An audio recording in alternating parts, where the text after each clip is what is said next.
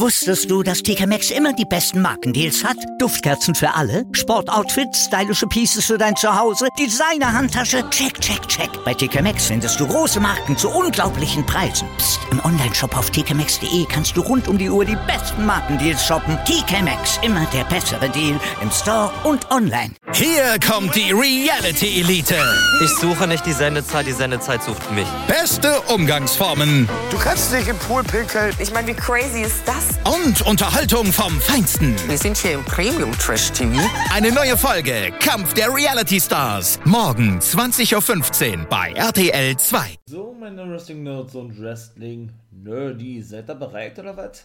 31. Folge sind wir jetzt auch schon bei NWO vs. World angekommen. Und in diesem Sinne würde ich sagen, starte ich mit NXT, meine Lieben. Genau, mein Name ist Nathan William Owen und ihr seid hier im 4Life Wrestling Podcast. Also lasst uns loslegen. Und wie ging es los, meine Wrestling Nerds und Wrestling Nerdies? Genau, mit der, ich möchte mal sagen, Celebration, ne, des neuen 24/7 Champion, Into the Moon, Cameron Grimes, baby. Ach, so geil. Ja, wie ihr ja hoffentlich mitbekommen habt, ne, indem ihr nämlich hier die Folge abgehört habt von NXT TakeOver, ne, oder die Review-Folge, die ich gemacht habe zu TakeOver, hat der gute Cameron Grimes wirklich den Titel gewinnen können, weil eben durch Teddy DiBiasi, muss man auch mit dazu sagen, natürlich Eingriff in das Match, ja, und dem guten L.A. Knight ihm einen Schlag verpasste und danach einen $1 Million Dream. Und da habe ich ja gesagt, bin echt überrascht, war, wie gut er sich präsentiert. Also hätte ich ja ehrlich gesagt nicht gedacht, ne? Aber, und man muss auch sagen, die Fehde scheint wohl wirklich beendet zu sein. Genauso ist es, denn L.A. Knight kam auch nicht nach draußen. Und das ist ja auch mittlerweile so üblich bei NXT. Ich erinnere mich nur gerne daran an den guten Johnny Gargano, der zum Beispiel kein Rematch um den North American Championship bekam, oder eben auch ein Jonah Rock natürlich nicht, so nennt er sich nämlich jetzt wieder, nachdem er ja entlassen wurde. Ich meine natürlich den guten Bronson Reed, unter dem Namen war er ja nun unterwegs gewesen bei NXT. Ja, was soll man sagen, Grimes und DiBiasi, ja, feierten im Ring, ne? Ich möchte mal sagen, rekapitulierten das alles ein bisschen, ließen die letzten Wochen ein wenig Revue passieren, ja. Und schlussendlich waren sie sich einig, beide gehen into the moon, ne? Dass er praktisch der neue $1 Million Man ist und er sich nichts mehr gewünscht hätte. So habe es Teddy DiBiasi gesagt. Dann kommen wir auch mal gleich zum ersten Match. Und das ging eigentlich länger als erwartet, muss ich sagen, ja. Und irgendwie, das habe ich auch schon vor geraumer Zeit mal erzählt, oder was heißt vor geraumer Zeit, gut, vor einem Jahr habe ich noch keinen Podcast gehabt, aber ich bin ab und zu mal auf ihn zu sprechen gekommen, auf den guten Ridge Holland, ne?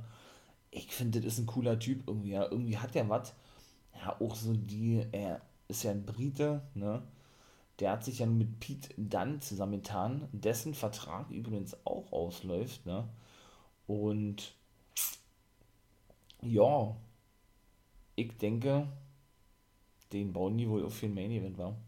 Der war ja nun über 10 Monate verletzt wegen eines gebrochenen Knöchels. Ich glaube, das war in der Six-Pack-Challenge gewesen. Ich glaube, das ging sogar um die Nummer 1 Herausforderer auf den North American Championship. Ich glaube, so war es gewesen damals, ja. Der hat sich, glaube ich, gegen Gargano, ich glaube, Gargano war das, hat er sich da die Knöchel gebrochen, war dann verletzt. Ja, kehrt er nun zurück, ne? Schloss ich ja, wie gesagt, den guten Pete Dunne und den guten Oney Lorcan an und konnte auch den guten Timothy Thatcher besiegen. Denn die haben jetzt nun, ich glaube, seit 2 Wochen oder was, eine Rivalität, eine Fehler am Laufen, wie auch immer, ja. Und die waren es dann nämlich auch gewesen, die dann in das Match eingriffen, ne? Der gute Pete Dunne und der gute Oney Lorcan, aber, und das war dann auch eine Überraschung gewesen, der gute Danny Burch, genau so ist es, auch der war am Start, ne? Warum ist das eine Überraschung? Denn auch der war verletzt gewesen, die letzten 7 Monate. Der hat sich nämlich bei einem missglückten, so möchte ich mal sagen, Saito Suplex vom jetzt ja ehemaligen NXT-Champion Karen Cross, der seinen Titel an Samoa Joe verloren hat, ebenso verletzt. Ja, der ist also auch wieder zurück. Gucken wir mal an. Ja, da haben wir wohl da wahrscheinlich ein neues Stable.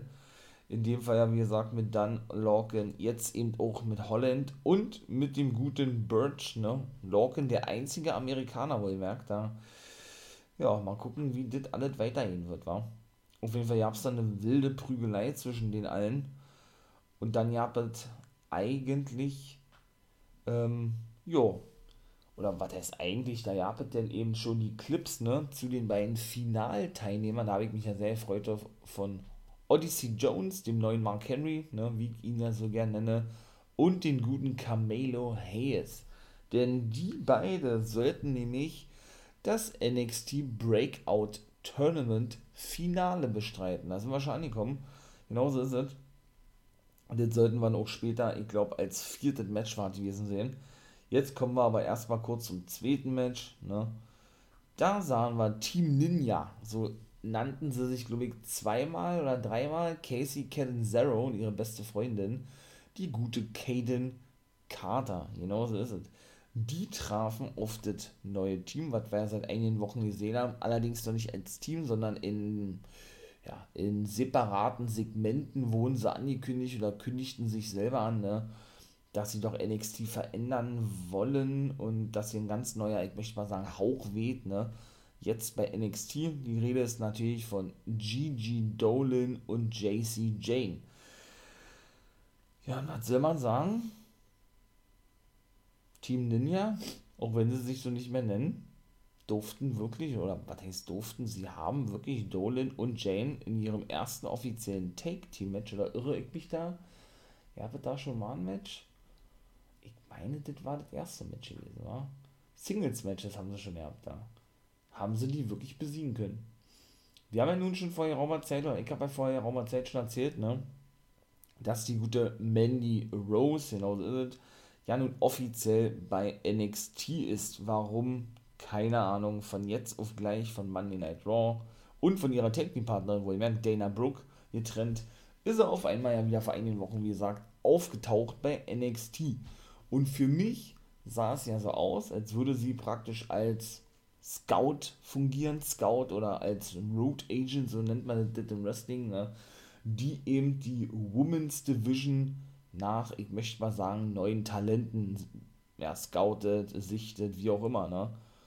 Und da hat sie ja dann eben schon mal Backstage, als sie den Kameramann wegschickte, mit Gigi Dolin und der guten Jacy Jayne gesprochen gehabt. Man hat nicht verstanden, was das gewesen ist. Ich glaube, vor 4-5 Wochen war das da.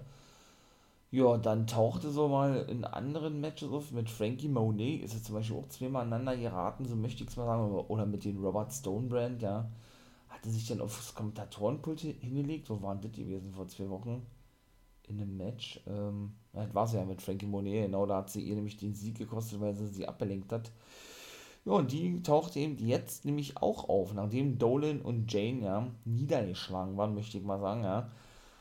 Ja, kam eben Mandy Rose auf sie zu, im Backstage-Bereich und sagte, ey, wenn ihr in Zukunft gewinnen wollt oder etwas ändern wollt, dann folgt mir, ne? Dann geht mit mir den gemeinsamen Weg. Sozusagen haben sie sich kurz ja, so, ratlos nicht, aber so überlegend, möchte ich mal sagen, angeschaut und sind dann wirklich Mandy Rose hinterhergelaufen. Also, da haben wir dann wahrscheinlich ein neues Frauenstable, ja? Ob es dafür unbedingt Mandy Rose benötigt hätte, möchte ich mal sagen, aus dem Main-Roster, das bleibt jedem selbst überlassen, ne? Aber irgendwie ist das cool. Also Jacy Jayne und Gigi Dolin finde ich auch ein cooles Frauen-Tag-Team irgendwie. Doch, also gefällt mir. Bin ich natürlich auch mal da gespannt, wie ich mal so schön sage, wie das weitergeht. Ebenso sahen wir Raquel Gonzalez. Gonzalez, ne, ja jetzt face-turned in dieser ganzen Fehde mit ihrer ehemals, muss man ja nun sagen, Tag-Team-Partnerin und Best Friend, ihrer besten Freundin Dakota Kai, siegreich hervorgegangen bei TakeOver, ne?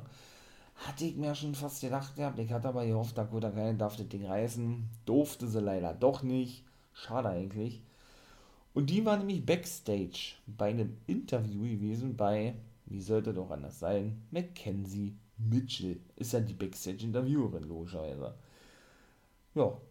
Und sie äußerte sich dann eben zu Dakota Kai und sagte, ey, die Kleine ist wirklich tougher als aussah zu Glück. Ihr sagt, und ich weiß, die Fehler ist eh noch nicht beendet.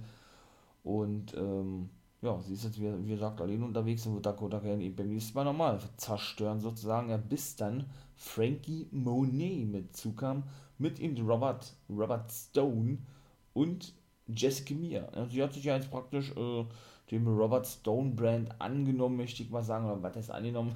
Sie hat eher den Posten der Chefin eingenommen, ohne dass Robert Stone den wirklich merkt. Also auch eine komische Story, ja. Und ja, was soll man sagen? Die hat eben auch ihre Avancen, möchte ich mal sagen, ne? Oder ihre Ambition, das ist das richtige Wort, zum Ausdruck gebracht, dass auch sie gerne NXT Women's Champion werden solle und Gonzalez doch aufpassen solle und sich warm anziehen solle vor allen Dingen. Denn zuvor kam McKenzie Mitchell noch zu sprechen auf die gute Kylie Ray. Genau, das ist die längste NXT UK Women's Championess in der Geschichte gewesen. Hat ja vor einigen Wochen ihren Titel an Maiko Satomura verloren. Genau, eine Japanerin ist Champion bei NXT UK. Ich betone natürlich gerne nochmal, weil absoluter Schwachsinn ist und ich sowas natürlich nicht sehen möchte, ne? Wenn eine Japanerin in einem britischen Wrestling-Roster, ne, Championess wird, aber gut, das habe ich tausendmal schon erzählt. Die ist dann also fest bei NXT und tauchte ja bereits bei TakeOver auf, nachdem Gonzalez ihren Titel verteidigt hatte gegen Kai, ne? Und auch da hatte sie ein paar Worte übrig für sie. Was sagte sie da? Ja, sie ist wohl die nächste, die an der Reihe ist, aber auch die werde ich aus dem Weg räumen, sozusagen, ne? Und dann kam eben Frankie Monet mit dazu. Dann sah man natürlich auch noch, und das war eher ein kleiner Clip gewesen, wirklich schade, natürlich Index, darf man nicht vergessen, mit ihrem neuen Merch, ne, Dexter Lumis und Indi Hartwell. Lange Rede, kurzer Sinn, sie gaben bekannt, dass die Hochzeit am 14. September stattfinden wird. Jo, knapp 3 Wochen, also ich freue mich, das wird richtig witzig werden. Und da auch wieder so geil, Dexter Lumis, wie er befragt wurde von Dexter Lumis ist befragt worden von Dexter Lumis. Habt ihr das schon mal mitbekommen? Nee, Dexter Lumis ist befragt worden von der guten McKenzie Mitchell, ne?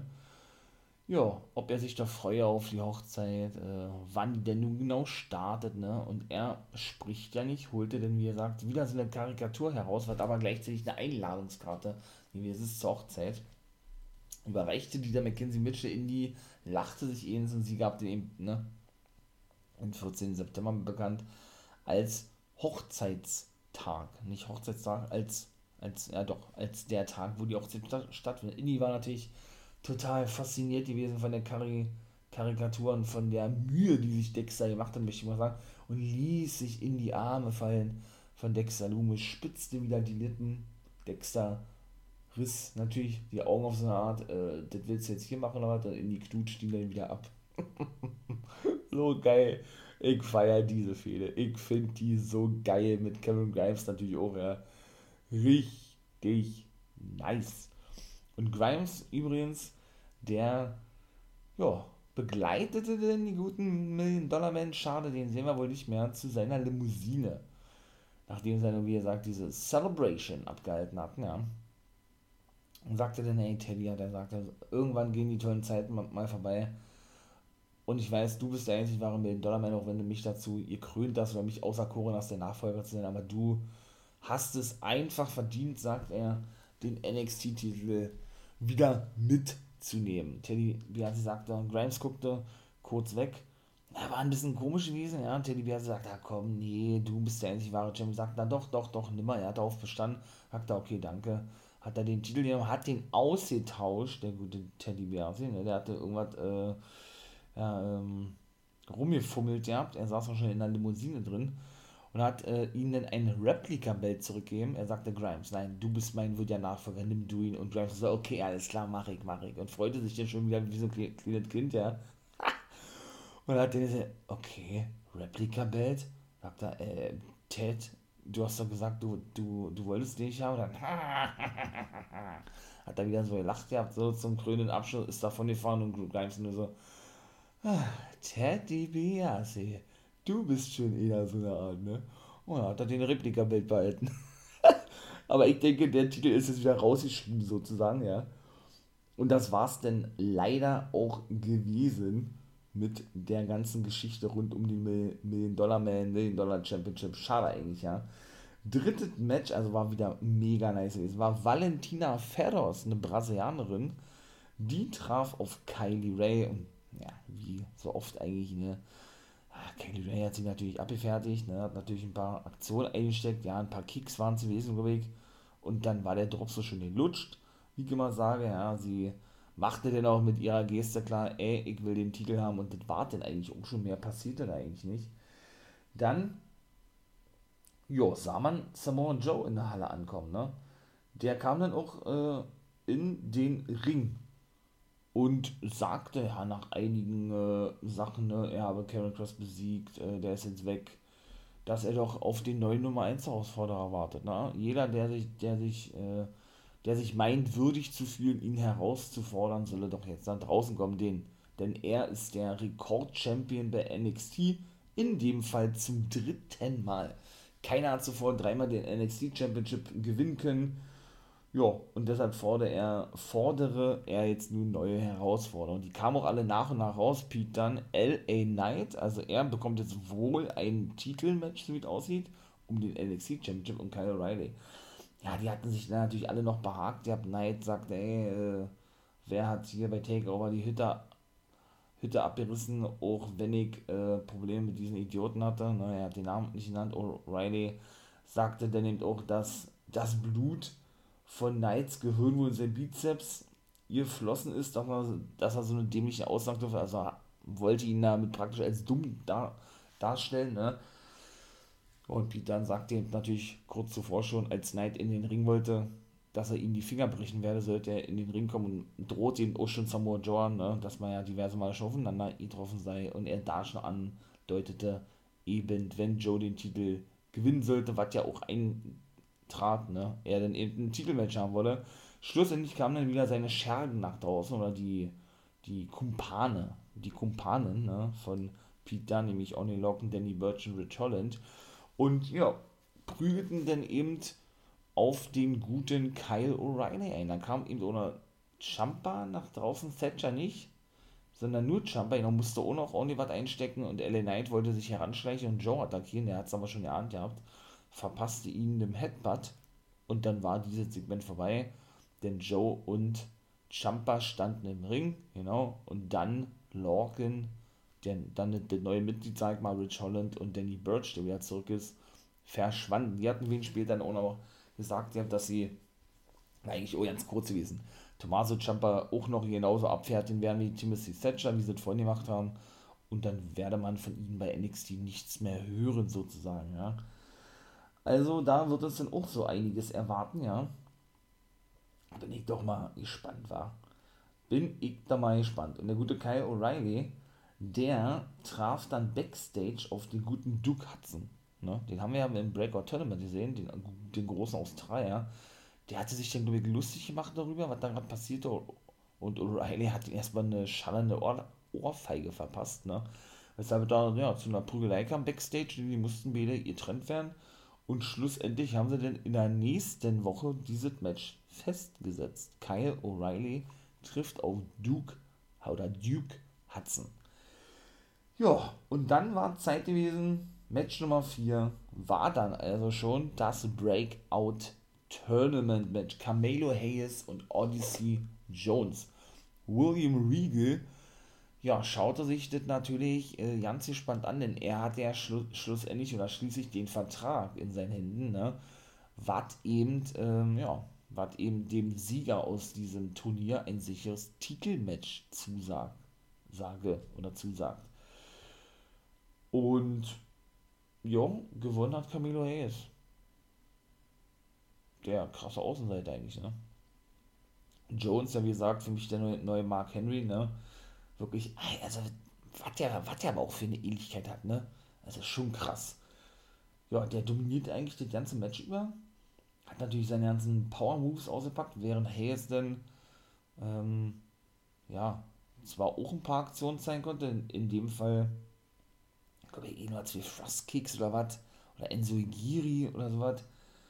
Und dann, nachdem der gute Odyssey Jones eine Aktion zeigen wollte, Carmelo Hayes praktisch in die Kruzifix gegangen ist, also ins Kruzifix-Cover sozusagen, ja, konnte ja wirklich Jones, der absolut geschockt war, bis 3 pinnen.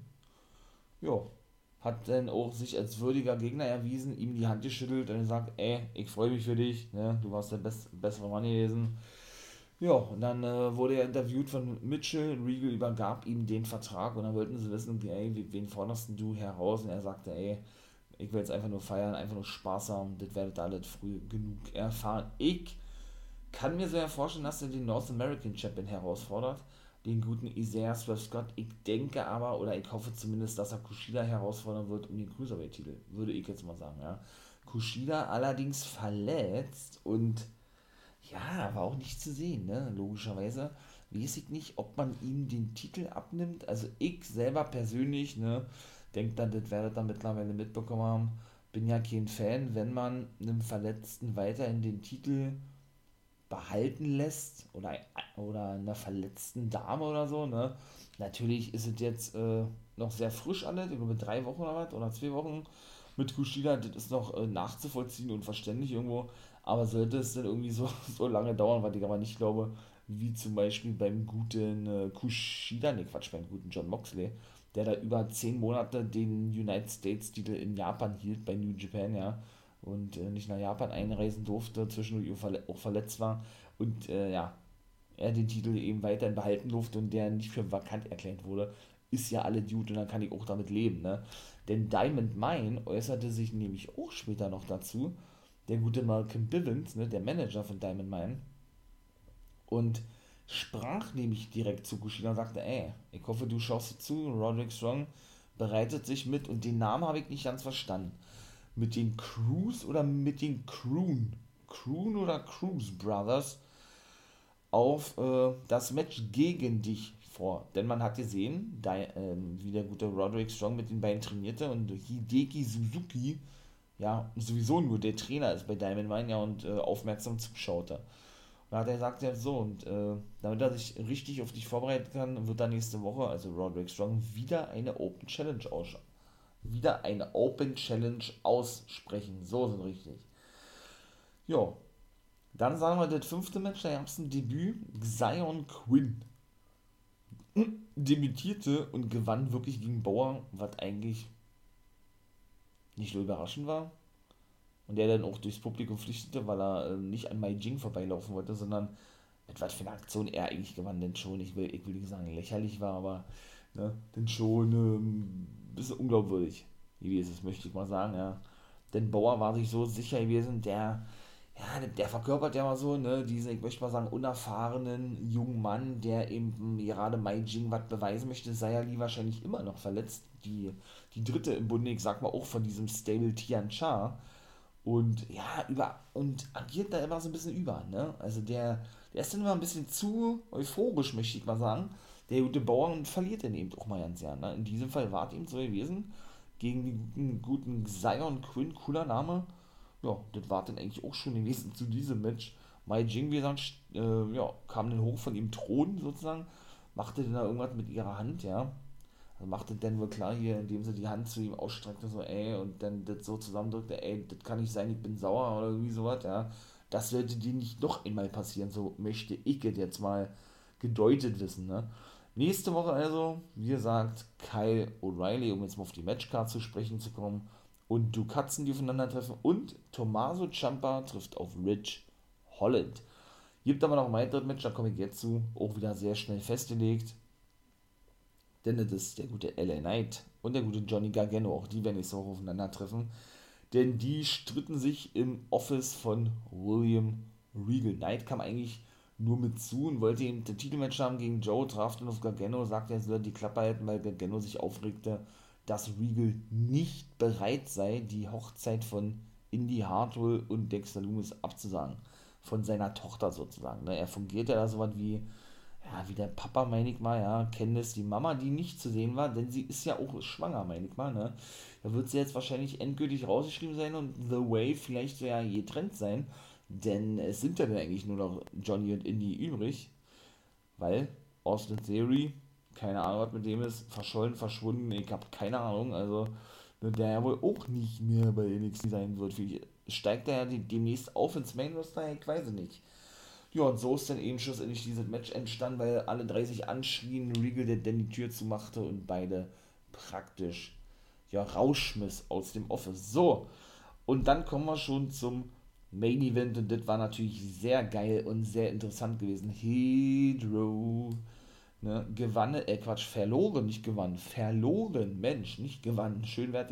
verloren gegen Legado del Fantasma.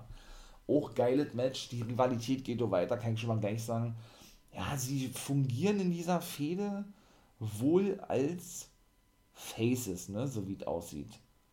Hydro, aber die sind auch trotzdem noch extrem heel-lastig, finde ich persönlich, ja.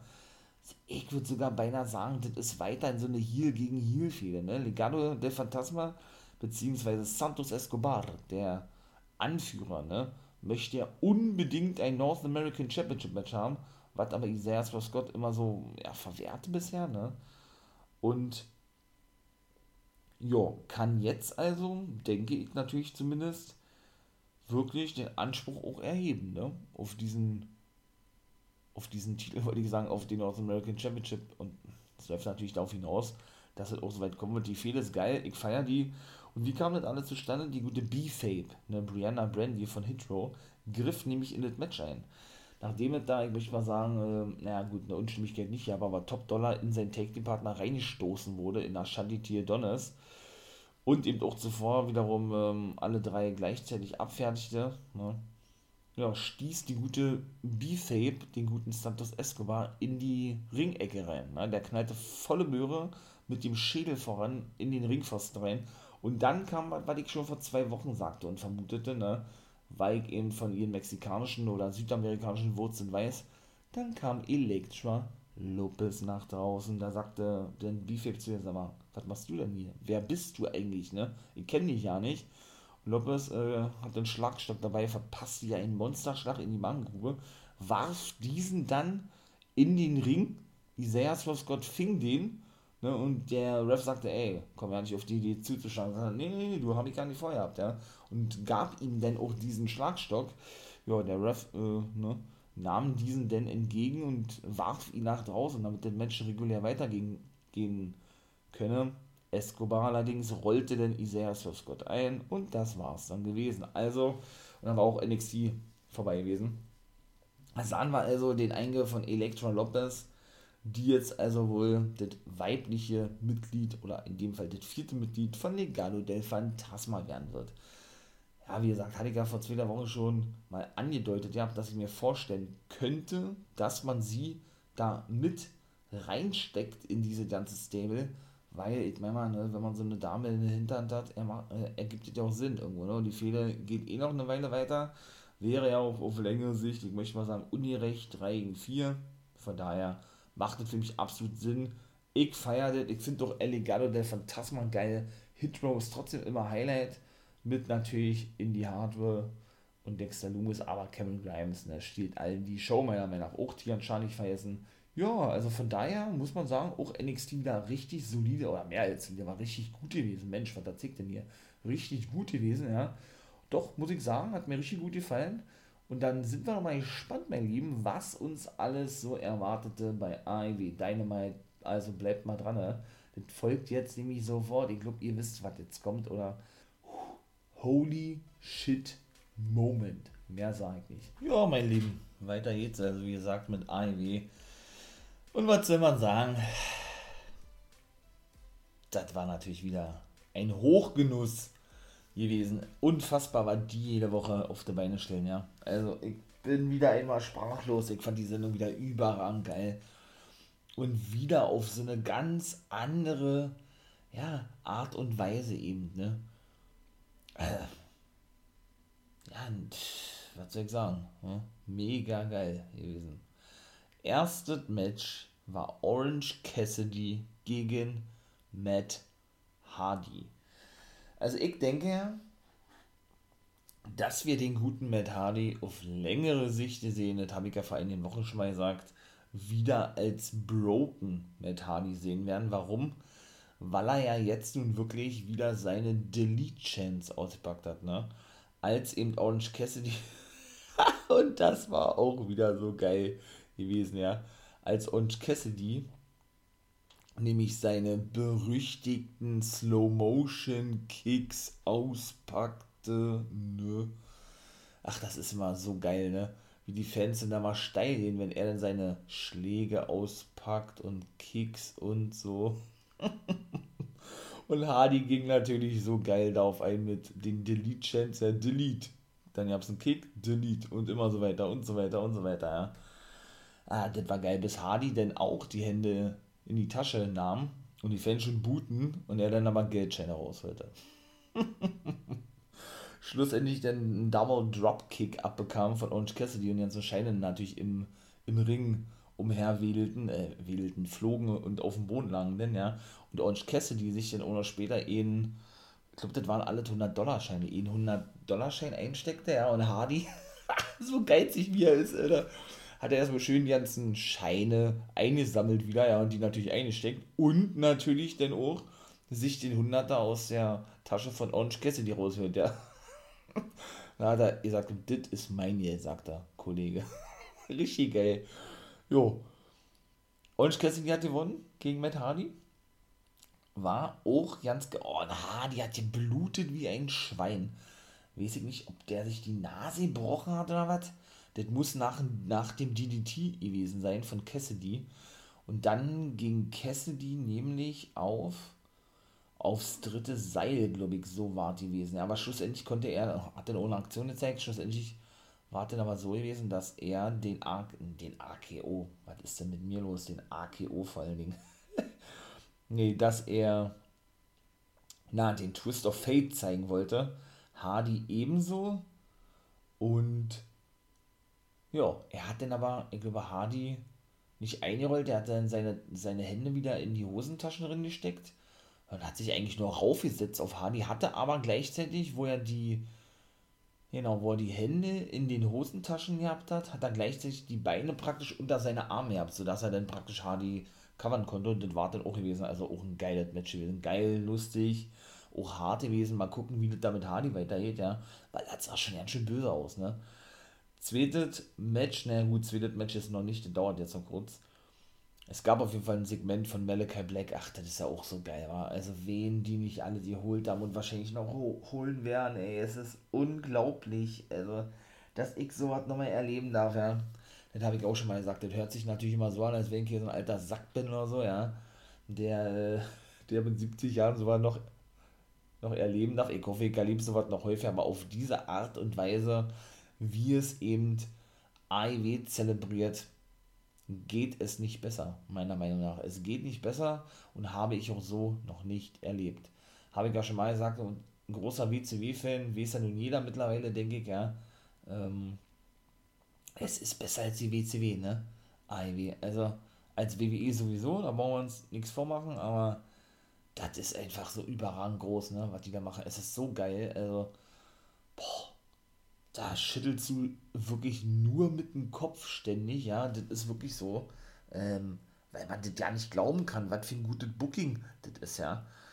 Und gerade auch mit Malakai Black, das finde ich auch geil, dass die dann nicht so ins Hintertreffen geraten, ja, die ganzen großen Leute, die zuletzt ihr Debüt gegeben haben, ne, mit Andrade El Idolo, auch wenn, wie gesagt, dass, das Debüt jetzt nicht so vielversprechend war, wie ich es mir vorstellte. Oder eben auch Malakai Black, meine ich mal, das ist schon geil.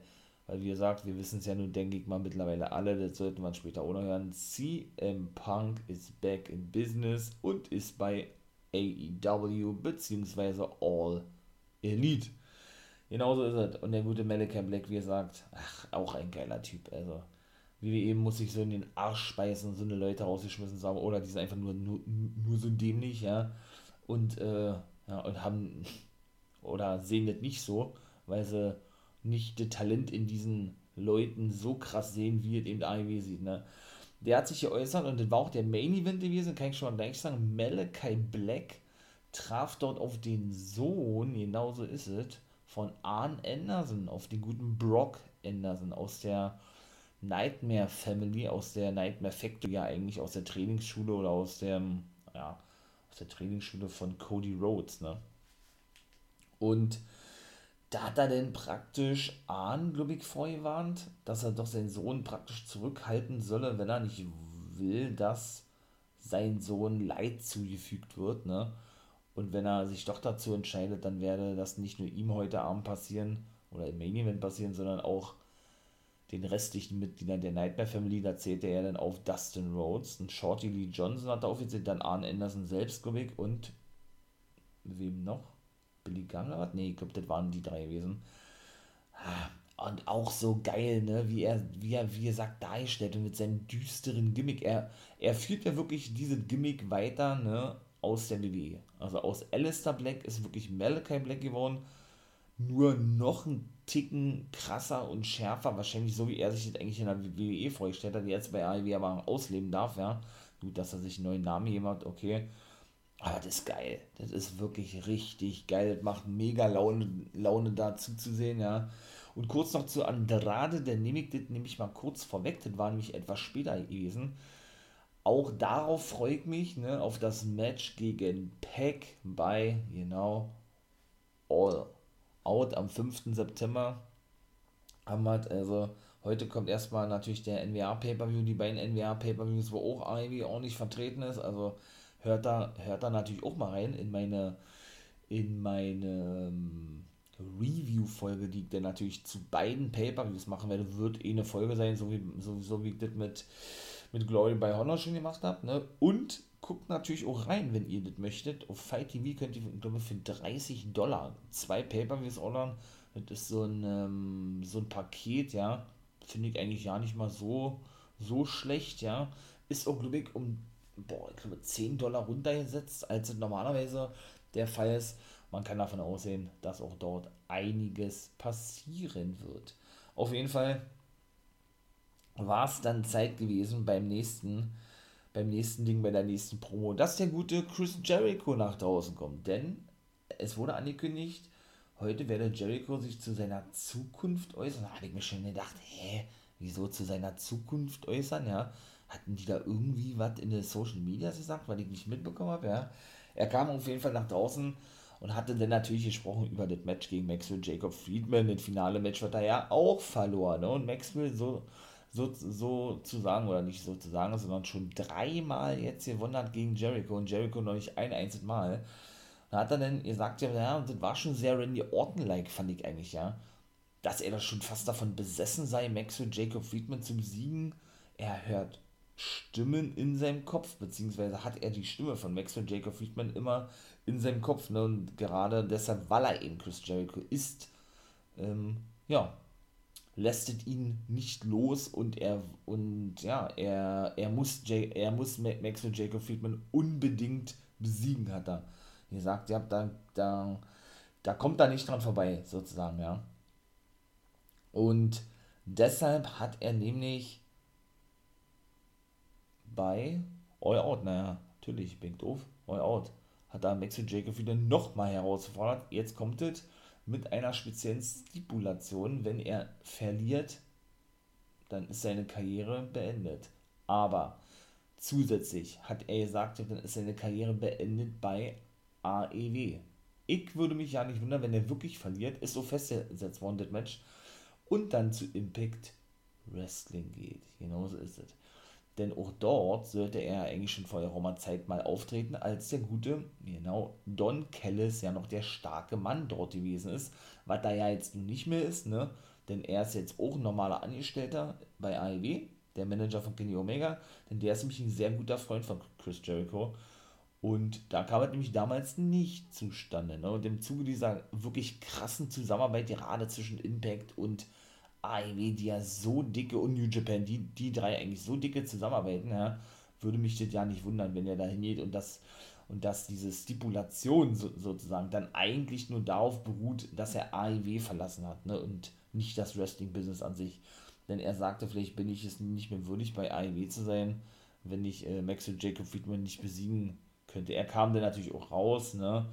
Ging eigentlich als erstes nicht darauf ein und sagte, nein, er werde nicht gegen Jericho antreten, denn er müsse wirklich mal einsehen, dass er besser sei wie Jericho. Und er habe damals schon gemerkt, ja, der gute Max und Jacob Friedman, als sein, ich möchte mal sagen, sein steiler Aufstieg zu dem Top jungen Superstar im Wrestling-Business, da gebe ich ihm recht, dem guten Maxwell, ja, Jericho schon ein Dorn im Auge war, so kann man es ruhig formulieren, und er sich praktisch an ihn ran heftete, beziehungsweise, ja, er ein Schäbchen abhaben wollte vom Kuchen, weil er Schiss gehabt habe, nicht mehr relevant genug zu sein im Wrestling-Business, wenn der Aufstieg eben nicht aufhört mit ihm selbst. Also Max und Jacob Friedman, ja, wieder mal eine geile Promo gewesen. Und es ist auch geil, dass er jetzt überall laut sagen könne, dass Jericho gegen ihn verloren habe, ein drittes Mal. Er hat auch ein T-Shirt gehabt, Max und Jacob Friedman 3, Jericho 0, wobei da irgendwie der Name von Jericho ein bisschen Bodie Jericho oder irgendwie sowas, ein bisschen verarscht wurde. Und dann hat er noch gesagt, was noch geiler ist natürlich, dass er sagen könnte, dass Jericho aufgegeben habe. Aber was noch besser wäre, was legendärer und epischer wäre, sagt er, wäre natürlich, dass er Jericho besiegt habe. Deshalb hat er nämlich dann doch das Match angenommen. Ja, und dann sagen können, ne, dass Jericho durch ihn seine Karriere beenden musste, hat er gesagt. Also Jericho hat ja praktisch so eine Falle ausgelegt, ja, so möchte ich es mal sagen, und Maxwell ist voll reingetreten, indem er ihn praktisch gelockt hat, mit dem Gedanken, ey, wenn ich gegen dich verliere, also Jericho jetzt beende ich meine Karriere, und Maxwell sagte dann natürlich, jo, alles klar, jetzt sind wir doch mit am Start, du musst ja aber, also steht dann doch fest bei All Out, er hat die Herausforderung angenommen, so, und sagte dann, ey, die muss aber im Klaren sein, wie war das da? Dass, wenn ich dich erneut besiege, du wirklich deine Karriere beendest und AEW verlassen musst. Und Jericho dann so, ja, schon sehr nachdenklich, hat er einfach nur mit dem Kopf geschüttelt und sagte, ey, I'm better than you and you know it. Richtig geile Promo gewesen, wie Monster, richtig geil. Ebenso geil war auch das zweite Match, da komme ich jetzt zu, Lucha Bros und Varsity Blondes. Denn das war ja in dem, wie nennen sie das, Tag Team Eliminator, genau, Tag Team Eliminator Match, das Halbfinal-Match gewesen, ne? Obwohl es ja eigentlich nur 2 Matches gewesen sind, also, ja, und die Young Bucks kamen mit nach draußen, setzten sich auf der Rampe hin, Brandon Cutler hat dann natürlich 2 Stühle bei, Good Brothers waren auch am Start und konnten sich die Young Bucks raufsetzen und sich das Match reinziehen. Ja, Varsity Blondes haben, ich möchte mal sagen, eine gute Rolle abgegeben, aber meiner Meinung nach war das eindeutig gewesen, dass die Lucha Bros, die haben auch gewonnen mit einem Package Piledriver, ja, die Varsity Blondes besiegen durften. Young Bucks stiegen dann auf dem Apron und, weil die wollten nämlich gerade, weil da war nämlich Jurassic Express auch mit am Start gewesen, die waren nämlich am die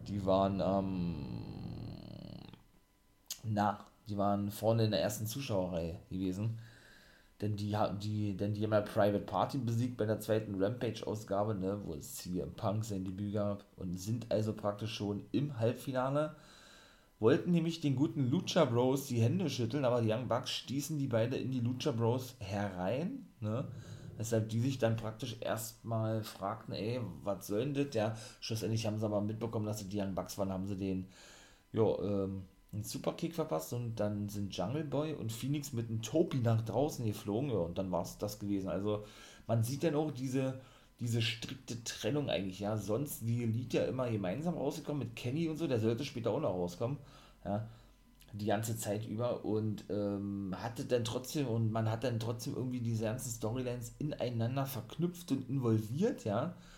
Und jetzt aber sind sie nur rausgekommen, um dann eben praktisch ihre Tag-Team-Titel weiterhin over zu bringen, ne? Und sich eben, wie gesagt, ihren eigentlichen Gegnern, denn der Sieger aus diesem Match, also Jurassic Express und Lucha Bros, werden dann bei, genau, All Out auf die Young Bucks um die Tag-Team-Titel treffen, ne? Um dann praktisch nochmal, wie gesagt, diese Tag-Team-Szene ja, wie soll ich sagen, noch mehr voranzubringen, beziehungsweise ja, um dann eben mal praktisch sich, was diese reine Fehde betrifft, ein bisschen voranzubringen. Ich hoffe, ihr konntet verstehen, was ich damit meine. Dann ging sie schon ein, ich möchte mal sagen, auf den ersten Part der Matchcard bei All Out. Unfassbar, was das für eine Matchcard. Ich würde beinahe behaupten, das ist eine der besten Matchcards, die ich jemals gesehen habe. Jetzt schon, ja. Und es sind, glaube ich, 5 Matches angekündigt worden. Nicht nur das Paul White, ne. Ich nenne ihn ja weiterhin The Giant Show. Für mich ist er mein Giant Show oder der ehemalige Big Show, ne. Deshalb, und Giant hieß er in der WCW, deshalb ist er für mich Giant Show, weil ich mich da immer noch schwer tue mit ihn Paul White zu nennen. So ist ja sein richtiger Name, ne. Der wird ja sein erstes Match bestreiten und sein Debüt geben, generell als Wrestler bei Dynamite, denn der trifft ja auf QT Marshall, dem Anführer der Factory, ne? Ja, dann natürlich Andrade El Idolo, was ich ja sagte, ne? Der hatte zuvor noch eine Promo, da komme ich gleich kurz drauf ein, der trifft auf Pac, wie gesagt, freut mich auch drauf, auch das wird ein richtig geiles Match werden. Chavo Guerrero, ja nun auch an der Seite, oder ja nun auch fest bei AEW, unfassbar, obwohl sie da nichts gesagt haben, dass der irgendwie auch eine Ansatzweise unterschrieben haben soll, ja, aber anscheinend, ne, ist es ja so, dass er wohl unterschrieben hat. Ich würde mich feiern. Der ist ja nun an der Seite von Andrade unterwegs, ne, dann CM Punk gegen Darby Allin, ey, so ein Traummatch, es wird so geil werden, ey, Mann. Und auch der Gegner oder die Gegnerin ist nun festgesetzt worden von Britt Baker. DMD muss ihren Titel verteidigen gegen Chris Statlander. Genau so ist es. Ja, und eben Maxwell Jacob Friedman gegen Chris Jericho. Wenn Jericho verliert, ist seine Karriere bei AEW, so haben sie gesagt, beendet. Ne? Also 6 Matches jetzt schon.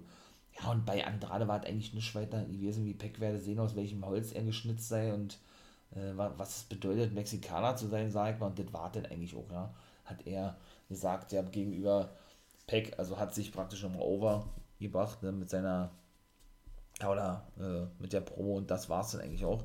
Drittes Match, und da gewann Jamie Hayter ihr erstes Match nach ihrer Verpflichtung, nach ihrer Rückkehr gegen die gute Red Velvet, genauso ist es. Ja, Jamie Hayter, wie gesagt, ja, in der ersten Rampage-Ausgabe zurückgekommen, hat unterschrieben gleich danach mit Fuego del Sol, ne, der eben verlor gegen Miro. Auch der hatte später noch eine geile Promo gehabt, und da passierte auch was. Kommt aus Southampton, haben sie angekündigt, ja. Also ist eine Britin, wie gesagt, und die ist ja jetzt praktisch so was wie, ja, der Schützling von Britt Baker, kann man, glaube ich, schon so sagen, ja. Ja, was soll man sagen, und das war, weiß ich nicht, ob das geplant war oder was, aber Red Velvet wollte Moonsault zeigen, Standing Moonsault, und sprang volle Möhre vorbei, ja, und blieb dann auch liegen. Ich dachte, oh, okay, was ist denn nun los, ja, aber irgendwie, weiß ich nicht, schien es ja dann so, als wenn das doch wohl irgendwie so gewollt war, weil danach gewann nämlich Jamie Hayter, und dann gingen alle drei, auch Rebel, die wohl auch wieder fit zu sein scheint, auf die gute Red Velvet weiterhin los, und kam natürlich Chris Statlander, safete natürlich die ganze Sache, und dann war es das auch gewesen. Der Ring, der Gürtel blieb in der Mitte des Ringes zurück, jo, und dann war es das gewesen. Ne? Britt Baker motzte noch ein wenig, und dann war dieses Match vorbei gewesen. Jamie Hayter war ja, glaube ich, vor der Pandemie, ich glaube, 2-3 Mal zu sehen gewesen bei Dark oder was. Nun gut, apropos Dark, da kommen wir jetzt nämlich zur Dark Order. Oh, und da ist ja nicht nur Streit, was heißt vorprogrammiert, da ist wirklich Streit im Paradies, ne, Evil Uno, ja, spielt sich ja so ein bisschen auf als neuer Boss, ne, Alex Reynolds fand das gar nicht geil, eben auch, wie war das, der Uno hatte denn so praktisch so, ja, ihr sagt ja, na, egal was bei uns passiert, wir halten immer zusammen, wir stehen Seite an Seite und so weiter, und Reynolds hatte dann nur so gesagt, na, mit Sicherheit, und Uno hat gesagt, willst du irgendwas sagen, und da sind die aneinander geraten, und Reynolds mokierte dann, wie ich immer so schön sage, ja, mokierte dann praktisch den doch so tollen Zusammenhalt, den Uno hier predige, ne, gegenüber Hangman Page, ne, Hangman ist ja rausgeschrieben, ja, sollte er wohl eigentlich ein Titelmatch bekommen, das hat er ja verloren, er hat diese Nummer 1 Herausforderer-Match, ja, Und wie gesagt, da war das dann eben so gewesen, dass, ja, dass sie ja Hangman nicht safeten, ne? Sie kamen ja lediglich da draußen, Evil Uno und Stu Grayson, praktisch so als Wortführer und ließen ja praktisch Hangman verlieren, ne? Gegen Kenny Omega, gegen The Elite, was Reynolds natürlich nicht so geil fand. Und er hatte sich eher gewünscht, dass man ihn dann unterstützt, sozusagen, ja. Und Uno beleidigte dann Reynolds dahingehend, dass er doch weiterhin das zweite Rad oder das weitere, weiß ich nicht, Anhängsel bleiben solle von Johnny Silver oder was, ja. Hat er sich auch entschuldigt für. Reynolds verschwand denn, hat ihn ja noch beleidigt gehabt, ja. Und alle anderen waren auch stinkig und pissig gewesen auf den guten Uno. Und dann gab es erstmal eine Diskussion, während Silver seinem Take-Team-Partner hinterherlief. Also, das sieht nicht gut aus, ne? Mit der Dark Order. Hei. Nun gut, und dann war Zeit gewesen, das muss man kurz überlegen, kam denn CM Punk nach draußen? Jo, dann war Zeit gewesen. CM Punk kam nach draußen. Als erstes dachte ich, okay, Chicago ist ja nun seine Heimat, ne? War logisch, dass sie da chanten. Ich habe mir das, keine Ahnung, 15 Mal reingezogen oder was. Unnormal, muss ich wirklich sagen. Also einfach nur krank, ja. 7,5 Minuten ununterbrochen ihr chantet. Und dann haben sie ja auch gesagt, ja, damit steht jetzt im Guinness-Buch der Rekorde nicht nur für die Länge, sondern auch für die Lautstärke von Fans, die eben für jemanden gechantet haben, ne? Das muss man sich mal vorstellen. Also das Guinness-Buch hat sich wohl wirklich bei ihm gemeldet.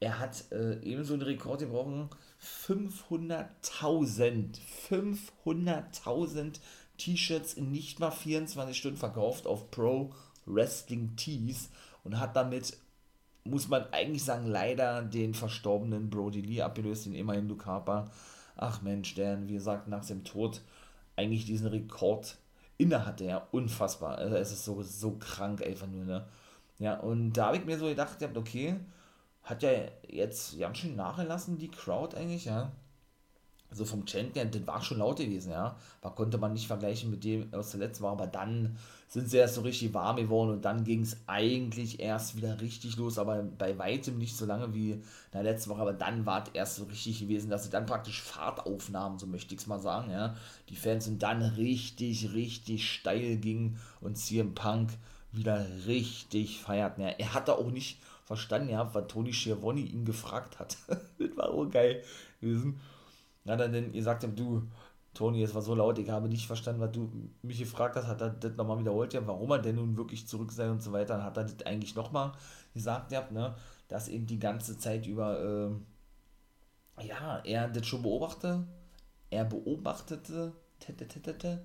mit den ganzen Talents, dann hat er da die einzelnen aufgezählt, und Pentagon, Phoenix, da kann ich mir auch vorstellen, dass das geile Matches werden gegen CM Punk, wobei ich die jetzt nicht als junge Talente bezeichnen würde, aber gut, Varsity Blondes hat er genannt, beziehungsweise Brian Pillman Jr., natürlich auch ein, wen hat er denn da noch, ein Jungle Boy, genau, und dann hat er gesagt, bevor er aber mit denen allen zusammenarbeiten möchte oder sich die vornimmt sozusagen, ne, kommt dann natürlich erstmal auf Darby Allin zu sprechen und will erstmal gegen ihn antreten. Und die wichtigste Frage für ihn selber sei ja die gewesen, dass, ob er überhaupt noch mithalten könne. Ob er überhaupt noch mithalten könne mit den ganzen jungen Guys, mit den ganzen jungen Leuten, ja. Und das sei eigentlich so der Ansporn für ihn, oder mit auch ein Ansporn gewesen, zurückzukommen, natürlich auch, weil die Fans so unglaublich geil sind und die Fans auch hier Gehör finden, beziehungsweise ebenso auch die Wrestler, die hier sind, also auch schon wieder ein direkter Shoot gewesen gegenüber WWE, ich liebe ja sowas, ja, denn man weiß ja, die Kreativität bei AEW dürfen sie wesentlich mehr ausleben, eigentlich zu 100%, im Gegensatz zur WWE, und deshalb funktioniert es ja auch so gut bei AEW, wie es eben funktioniert, ne, und wie waren das die? Genau, da hatte er gefragt, ihr habt die Fans, was meint ihr denn? Habe ich es noch drauf und kann mit den Jungen mithalten? Und dann kam das eigentlich geile an der gesamten Show.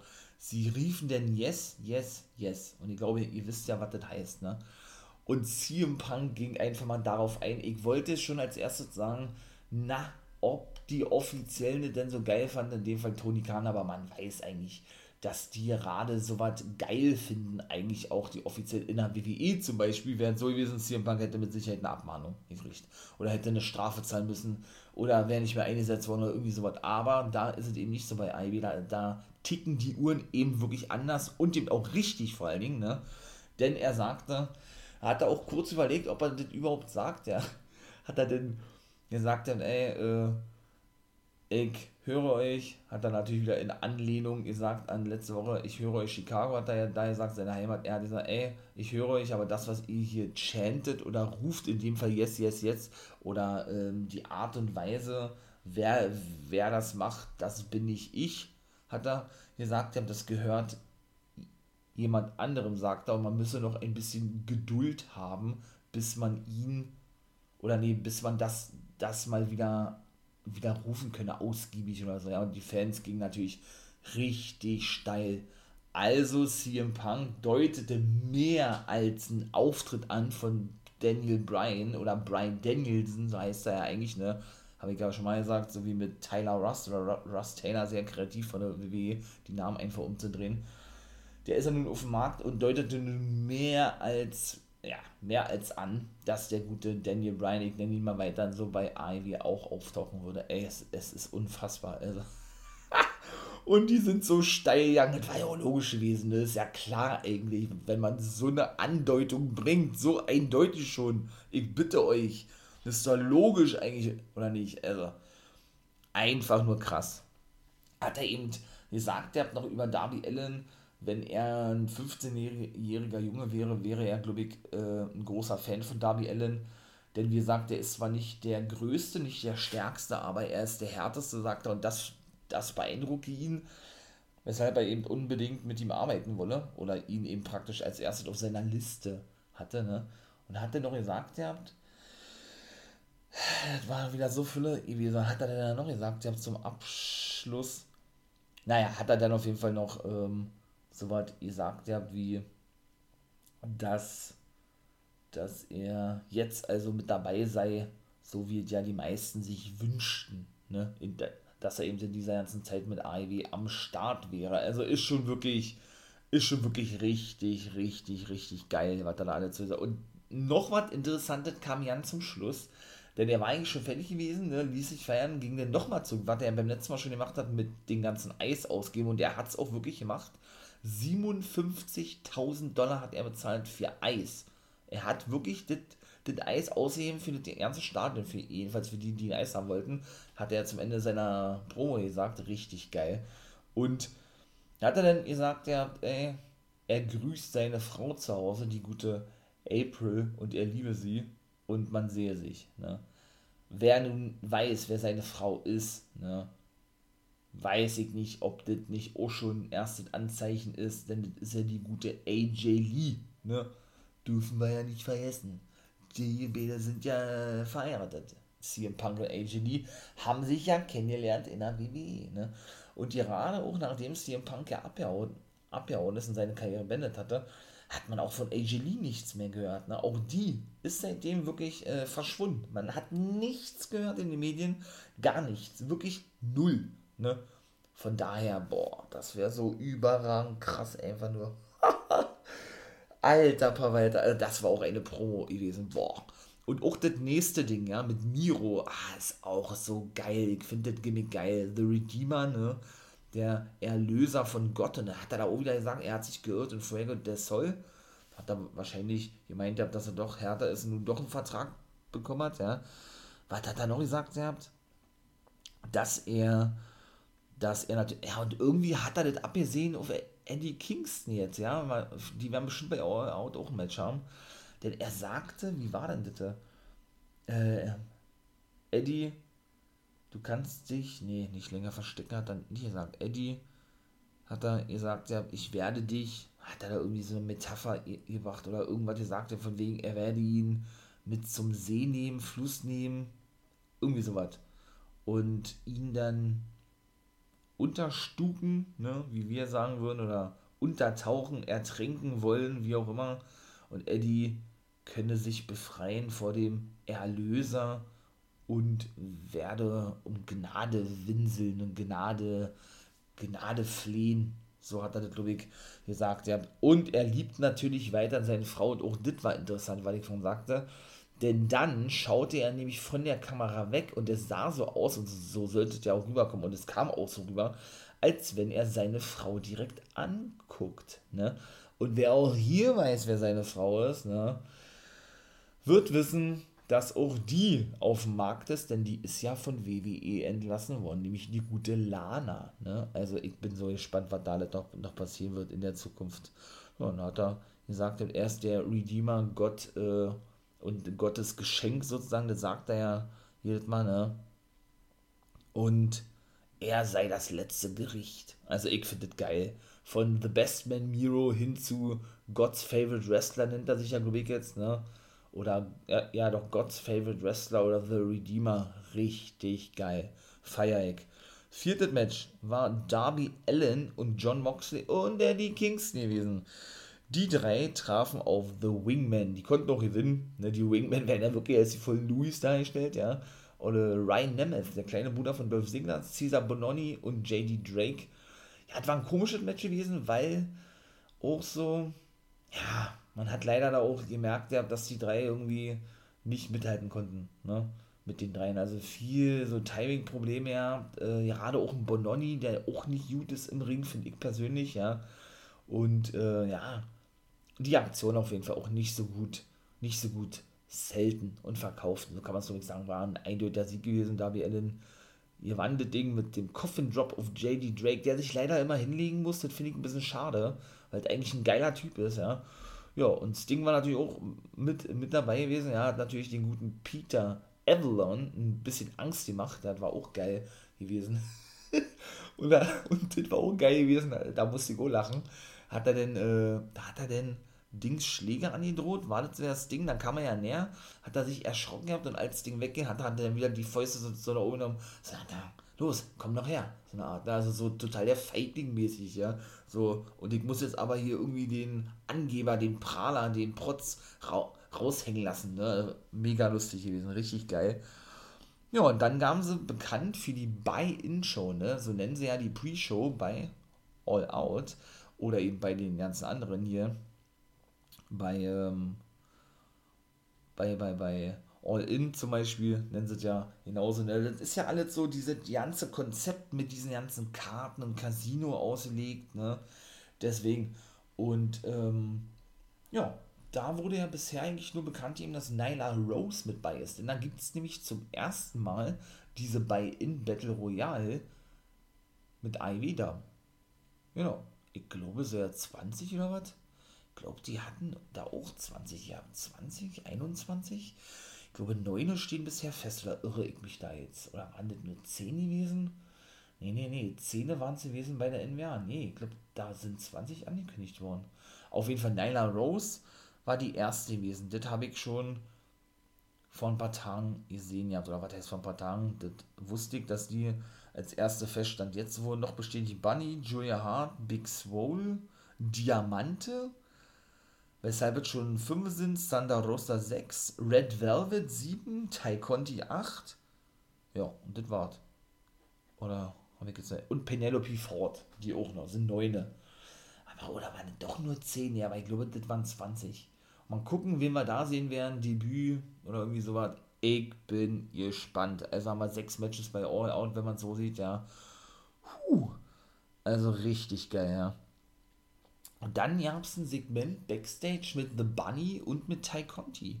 Conti konnte ja nicht sagen, was sie sagt zu dem Streit mit der Dark Order, hatte Rick Marvest sie gefragt, der Backstage-Interviewer, und Bunny kam zu sagen, sag mal, was willst du eigentlich bei diesen Verlierern, bei diesen Losern, die sich ja nicht mal einig sind, ne, wie das mit ihnen weitergeht, join the Hardy Family Office, also komm noch zum Hardy Family Office, da bist du besser aufgehoben sozusagen. Sie hat abgelehnt gehabt und Bunny hat sie dann beleidigt gehabt und ihr eine Ohrfeige gegeben und dann, ja, brach eine Prügelei aus, ne? Und dann, ja, war denn nämlich auch das Match gehabt, mein Lieben, ne? Für, ja, Rampage, 3. Ausgabe in dieser Woche. In dem Fall, ja, ist es heute denn eben zu sehen, ne? Dass The Bunny bei Rampage dann trifft auf auf Tay Conti. Dann das Finale auch noch des Take-Team-Matches, genau, Lucha Bros gegen Jurassic Express. Und das dritte Match sage ich gleich, denn es gab ja auch noch so viele geile Segmente. Auch Dan Lambert äußerte sich, ja, und da war ich ja dann auch so gewesen, da habe ich doch gesagt, ich habe nicht verstanden, verstehe ich auch weiter nicht, warum man, oder fangen wir so an.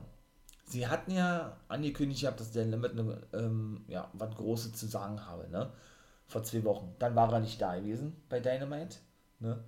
Weil Tony Khan, das hat er auch danach in einem Interview gesagt, ja, der Meinung gewesen ist, dass die Ankündigung, die er zu machen hat, 1 Woche später erfolgen sollte, damit man da auch nochmal einen großen Heat draus zieht, wie man das sagt. Das war dann auch so. Er hat ja dann eine Promo gehalten, hat natürlich wieder geshootet gegen AEW und so weiter und so fort, ja. Und da hat die Guy gesagt, ja, ich fand die ganzen Pros nicht geil in der Dynamite-Sendung, ist auch weiterhin so gewesen, ja.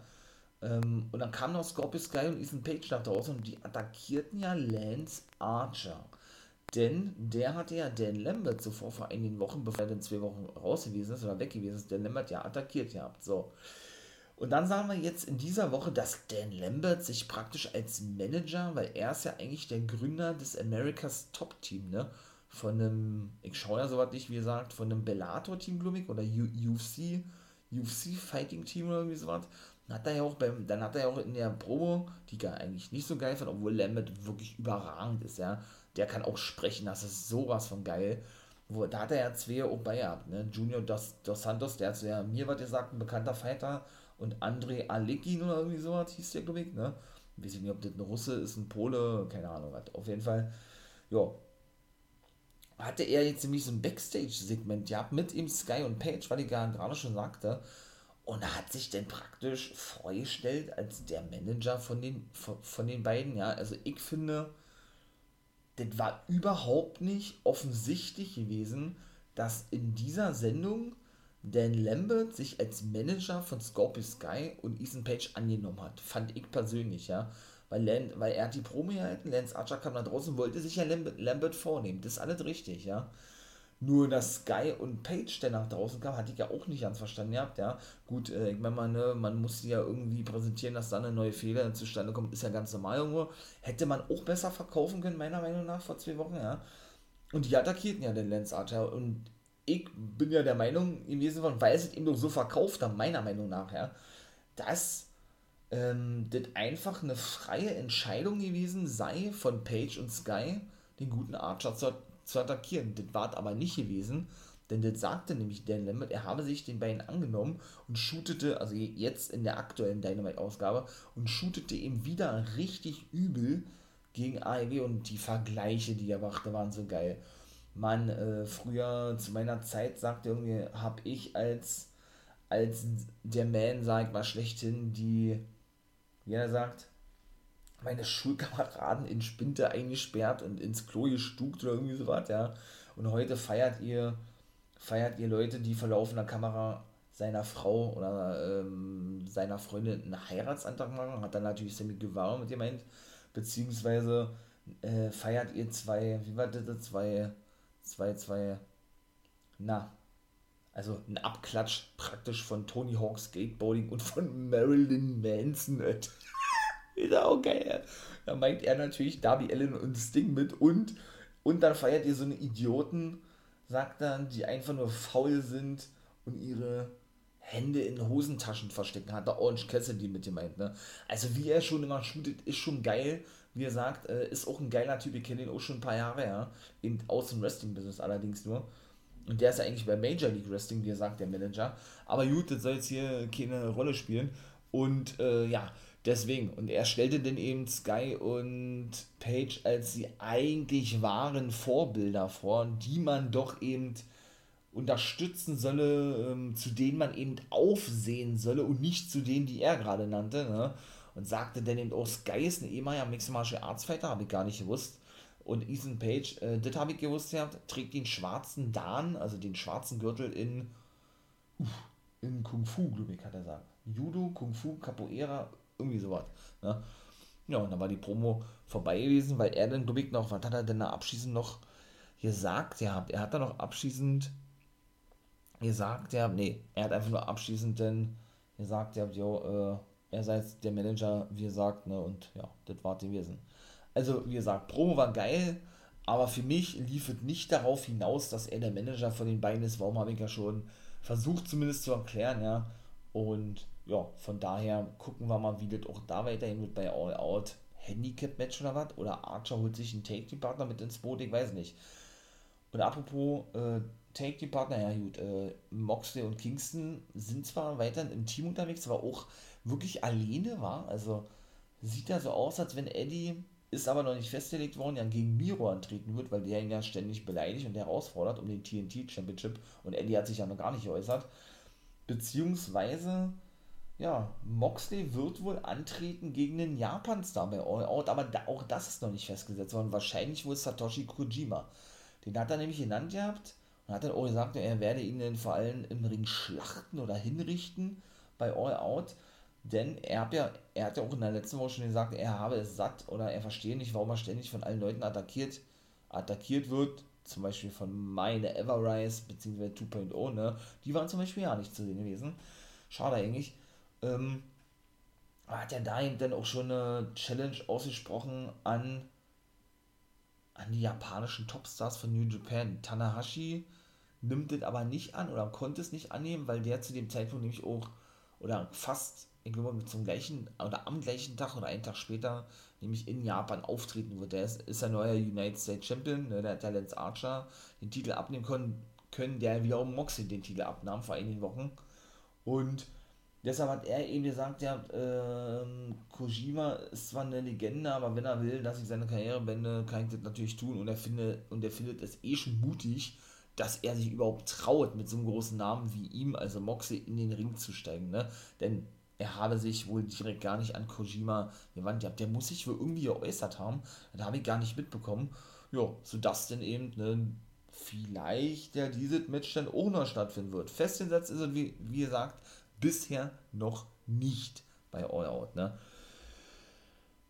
Ja, und ebenso, ne, gab es noch ein weiteres 6-mal Take-Team-Match. Der Gun Club war nämlich dann am Start gewesen, genau so ist es. Der Gun Club hatte ein Match gehabt gegen, ach Mensch, gegen wen waren das da gewesen? Ach, gegen The Factory, natürlich. Und die haben gewonnen, weil der gute Austin Colton Gunn konnte Cutie Marshall einrollen, weil der sich ablenken ließ von The Giant Show. Der war nämlich Special-Kommentator gewesen. Denn der fühlte sich ein bisschen provoziert von Cutie, weil der da irgendwelche Handgesten macht und dann war das Match vorbei. Der feierte dann mit dem Gun Club und das war gewesen. Eigentlich auch ein lascher Aufbau, ja. Natürlich ist es geil, wenn ich den mal wieder sehe bei eben All Out und auch The Factory mit auf der Karte stehen. Die finde ich auch ganz geil, ja. Man hätte sich natürlich mehr versprochen, aber das ist eine solide Midcard-Fehde irgendwo, ja, auch wenn das jetzt alles sehr, sehr schnell, wie gesagt, aufgebaut wurde, ne, dahingehend, dass er praktisch seinen Kommentatorkollegen von Ivy Dark, also The Big Show oder Paul White oder Giant Show, wie ich ihn nenne, schützen wollte, den guten Tony Schiavone, ne, weil der ja nun attackiert worden wäre von Cutie und ja eben doch schon vor einigen Wochen praktisch diesen Milkshake über seinen Kopf geschüttet bekam, sozusagen. Ne? Und Arn Anderson war dann ohne am Start, der äußerte sich nämlich dahingehend, dass Brock Anderson, dass er Angst habe um seinen Sohn in dem Match gegen Malakai Black, aber er eben, ja, dennoch an seiner Seite stehen würde und sie würden gemeinsam untergehen miteinander, sollte es soweit kommen. Ja, und das war dann eigentlich auch, ne? Aber natürlich habe ich noch vergessen zu erwähnen, Kenny Omega kam da draußen, habe ich ja vorhin gesagt, und das war auch eine geile Promo gewesen. Denn der gute Callis wollte was sagen oder sagte, sie werden Christians Karriere endgültig beenden. Er kam und gleich nach draußen und erzählte dann ein bisschen was von früher und hatte dann nämlich ein Video eingespielt gehabt, wo man ihn sah, oh ja, da war der 20 gewesen, ja. 20 oder 21. Und ist angetreten gegen Lance Storm übrigens, zum Beispiel, ne? Bin ich auch mal gespannt, was mit dem passiert oder was mit dem wird. Und da war der Promoter gewesen, Don Callis. Und da hatten sie nämlich auch, glaube ich, kurz gezeigt, dass der wohl auch ein Wrestler war. Das habe ich auch nicht gewusst, bin ich ganz ehrlich. Don Callis, ich habe mich immer gewundert, ja, wo der auf einmal herkam. Der ist auch immer ja Wrestler und Promoter von einer großen Liga gewesen, oder von der Liga gewesen in Kanada, wo Christian eben damals, die kennen sie ja so auch schon sehr lange, eben sein erstes Match hatte, 1996, und dann aber gleich entlassen wurde, nach dem ersten Match von Don Callis, was er ja nicht verstand, sagte Christian, und er deshalb schon weiter in einen Haufen Scheiße bleibt. Hat er jeder, you're a piece of shit, hat er gesagt. Ja, und der flippte dann natürlich aus, zog sich seinen wohlmerkt pinken Mantel aus, also seinen pinken Sack, wo der war komplett in pink gekleidet, ne? Und neben Kenny und natürlich Don Callis war noch mit draußen Michael Nakazawa, der beste Freund von Kenny oder einer seiner engsten Freunde, ja, der eigentlich auch so was wie ein Backstage-Helfer ist oder irgendwie sowas, ne? Und der Kameramann von BTE, ja, der Louis, finde ich, ja, beziehungsweise Schützling der Young Bucks eigentlich, der von denen ausgebildet wurde, Brandon Cutler. Und das war eben auch so geil gewesen. Wie warnete. Da hatte Gelle sich denn darüber aufgeregt gehabt, ja. Genau, was Christian da gesagt habe. Und er war doch damals einer der Großen gewesen und habe natürlich seine Familie, die ihm eben so wichtig sei, bevorzugt, so wie es andere Männer auch gemacht haben. Und dann nannte er zum Beispiel auch einen Vince McMahon oder einen Bill Watts hat er genannt. Und boah, wer war das noch gewesen? Dann hat er auch irgendwann gesagt, wie, aber keiner ist so gottesgleich so gut wie wie oh mein Gott Kenny Omega, denn der ist auf einem Level zu stellen mit Vern Gain, nennt man den so, Vern Gagne, Vern Gain und Pat Patterson oder wen hat er da genannt? Ich weiß es nicht. Auf jeden Fall war das richtig geil gewesen, ja. Und genau, und hat er, wie gesagt, ihr droht ja Christian zu attackieren und er musste sich schon das Lachen verkneifen. Und Christian sagte, Mann, weil, wie war das denn, Don Callis sagte, ey, Kenny Omega war damals, wo du dein Debüt gabst, als Wrestler gerade mal 10 und schon besser wie du, wie du mit 20 oder 21 damals, ja. Und da sagte denn, weil so lange Kenny sich entschuldigt, und da sagte Christian, Mann,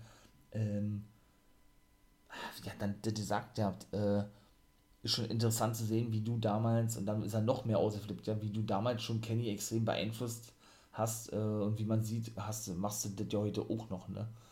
Und Kenny, und das war auch richtig geil, nahm sich dann einfach das Mic, und das war auch nicht geplant gewesen, das war spontan gewesen, hat man gesehen gehabt, und das ist ja das Geile daran, dass sie sowas auch generell machen, ne? Sowas würdest du in keiner anderen Liga sehen. Und sagt dann zu Ole Christian, ja, der dann gar nichts mehr gesagt hat, you think you know me, du denkst also, du kennst mich. Und wer natürlich weiß, was damit gemeint ist, you think you know me, ne, das ist ja die Entrance von Christians besten Buddy, dem guten Rated A Superstar Edge, ne, richtig geil. Hat er gesagt, ja, und Callis sagte dann noch, ey, und das war auch der Grund, warum ich dich damals rausgeschmissen habe, weil du wiederum, bis heute nur noch der Zweitbeste sein wirst, nämlich hinter Kenny Omega. Und Christian schlug dann auf Don Callis ein, alle traten dann auf Christian ein, Brandon Cutler sprühte ihn noch voll mit dem Eisspray, ja. Ja, und da kam natürlich die Elite Hunter, Cass nach draußen, ne, safete Christian, und jetzt kann ich nämlich zum dritten Match bei Rampage kommen, dass denn Christian Cage und Cass auf Kenny Omega und Brandon Cutler treffen, ja. Also wie gesagt, Brandon Cutler, naja gut, die werden dann, denke ich, verlieren beide, ja. Ich denke, Brandon Cutler muss sie hinlegen. Aber weiß ich nicht, ob das unbedingt so von Vorteil ist oder so, ich möchte mal sagen, so, ja doch, so von Vorteil ist, dann schon dieses Match praktisch vorwegzunehmen, ne. Das, und wenn es nur ein Take-Team-Match ist, dass Kenny eben in einem Take-Team-Match mit Cutler auf seinen eigentlichen Gegner trifft, Christian Cage und so, mal gucken. Also auch da müssen wir natürlich abwarten, wie weit er. So, lange Rede, kurzer Sinn, und dann ist auch Schluss, wieder eine sehr lange Folge hier. Malakai Black zerstörte eigentlich Brock Anderson, man hat doch nichts anderes erwartet, weil er 2-3 Aktionen zeigt und das war's. Er hat den Black Mass ausgepackt, ihn dann doch gepinnt, nachdem er überlegte, nochmal ihn zu zeigen, weil die Fans nämlich chanteten, wir wollen noch einen, also one more time, ne. Deutete schon zwischendurch an, was Brock aber nicht wollte, indem er dann eben so, ne, den Kopf schüttelte, dass er das Handtuch wirft für seinen Sohn, denn der gute Malakai Black, der hat mich extrem erschrien gehabt, der gute Brock Anderson, nahm nämlich Brock Anderson an den Haaren und zog ihn praktisch zu seinem Vater hin, damit sein Vater praktisch mit ansehen könne, was Malakai Black mit seinem Sohn mache. Und daraufhin wollte, wie gesagt, Anderson den Handtuch werfen. Brock schüttelt den Kopf und sagt und macht damit klar, ey, nee, Dad, lass mal, ich mach das. Aber der hat keine Chance, ja, war auch klar gewesen eigentlich, ja. Ja, und nahm er sich einen Stuhl und wollte dann auf Brock losgehen. Arn stellte sich davor und sagte, ey, wenn du, also hat denn so auch die Anzeichen gemacht, wenn du Manzi noch bist, schmeißt den Stuhl weg und wir kämpfen beide so gegeneinander. Hat dann auch gemacht gehabt. Ja, hat dann die Black Mass ausgepackt und Ahn konnte die wirklich blocken, ja. Hat sich aber schlussendlich doch noch eine eingefangen, ja, und da war die Show eigentlich vorbei gewesen, ne. Also auch mal ein normales Ende gewesen, da kann ja gut, Shorty Lee Johnson kam noch nach draußen, safete die Bäder, also stellte sich schützend vor dir und das war's, ne. Aber dennoch muss ich wirklich sagen, AEW, der absolute Oberhammer gewesen, schon wieder einmal, wie immer eigentlich, ja. Und ich freue mich, ich bin einfach so froh, ich habe schon mal gesagt, Wrestling-Fan zu sein, ich hoffe, ihr auch, und dass man wirklich so viel, wie gesagt, Möglichkeiten hat, auch Wrestling zu verfolgen, meine Lieben. So, das war gewesen auf so viele verschiedene Art und Weisen, das muss ich nochmal dazu sagen. So, meine Lieben, das war gewesen, genauso ist es, mit NWO Guys World, 31. Folge.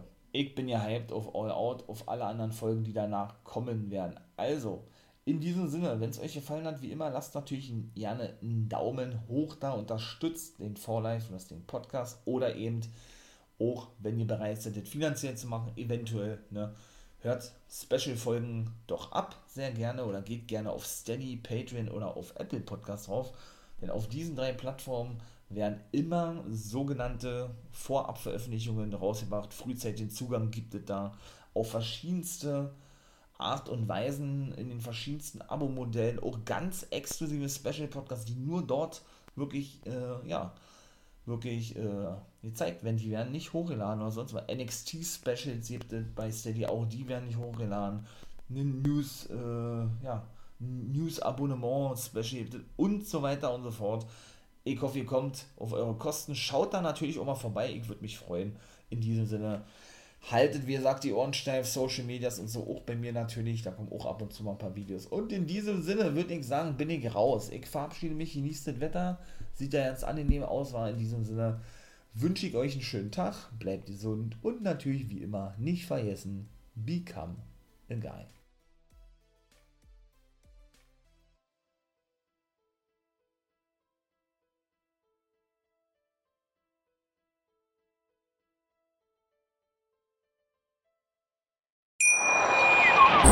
Hier kommt die Reality-Elite. Ich suche nicht die Sendezeit, die Sendezeit sucht mich. Beste Umgangsformen. Du kannst dich im Pool pinkeln. Ich meine, wie crazy ist das? Und Unterhaltung vom Feinsten. Wir sind hier im Premium-Trash-TV. Eine neue Folge, Kampf der Reality-Stars. Morgen, 20.15 Uhr bei RTL 2. Wie viele Kaffees waren es heute schon? Kaffee spielt im Leben vieler eine sehr große Rolle. Und das nicht nur zu Hause oder im Café, sondern auch am Arbeitsplatz. Dafür gibt es Lavazza Professional. Kaffee am Arbeitsplatz, der genauso lecker schmeckt wie in eurem Lieblingscafé. Die perfekte Kaffeelösung für jede Art von Unternehmen. Klein, mittel, groß. Ihr habt auf jeden Fall einen Kaffee, der schmeckt.